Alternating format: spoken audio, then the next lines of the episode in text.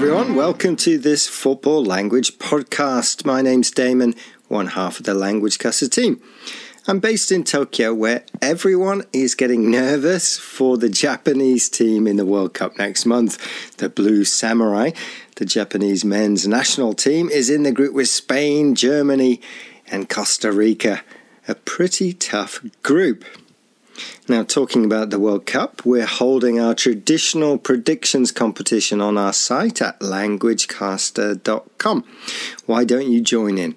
Come along to the site, languagecaster.com, click on the World Cup 2022 predictions link at the top of the page, then register for free. If you already have registered, then just log in. Then you can start adding your predictions. We're thinking of great prizes for the winners, so it's not just fun. 皆さんは languagecaster.com を聞いています。Yes, you are listening to languagecaster.com, and that message was in Japanese. I wonder if he believes the Blue Samurai can get through their group.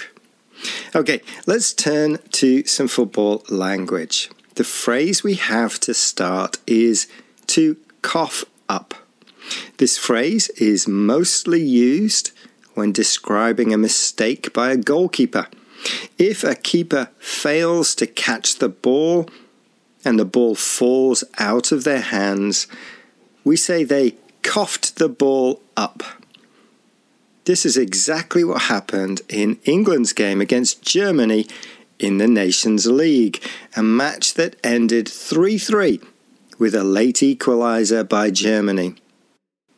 Here is The Guardian describing the error. Pope had to do better with a routine shot from the substitute Serge Gnabry. Instead, he coughed it up to Havertz, who had a tap in for the equaliser. So, Pope, the England keeper, had an easy shot from German player Gnabry. However, he did not catch the ball, and instead the ball fell out of his hands in front of Havertz. The striker then had an easy shot at goal. The England keeper coughed up the ball, dropped the ball. We can also say the keeper spilled the ball, which is used in the same way. A tap in. So, Germany had an easy chance to equalise, to score the third goal. This was described as a tap in. To tap in is to hit gently, so an easy shot that doesn't need any power. What other ways can we describe an easy goal? Well, a sitter is one of the most popular phrases. A sitter is a really easy chance. However, we usually use a sitter when we say someone has missed the chance. They missed a sitter. In the action we are looking at, Havertz did not miss the sitter. Instead, he had a tap in and equalised for Germany. One of my favourite phrases to describe a situation where an attacker has an easy chance is a buffet ball.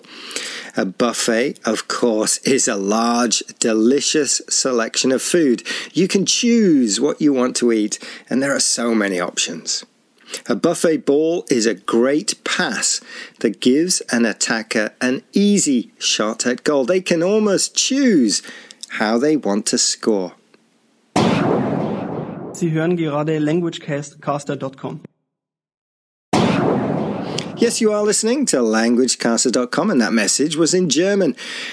Okay, we looked at some phrases from the England versus Germany match, especially the phrases to cough up and to spill, and how they are used with goalkeepers. We also looked at how to talk about easy chances a tap in, a sitter, and a buffet ball. Remember that if you want to ask any football language questions or simply say hello, then you can do so by adding a comment on our site here at languagecaster.com or by using our forum. You can also send us an email at admin at languagecaster.com. And you can also look out for us on Facebook, Twitter, and Instagram. Right, that's it for this short football language podcast. And we'll be back with more international football as the build up to the World Cup continues. Ta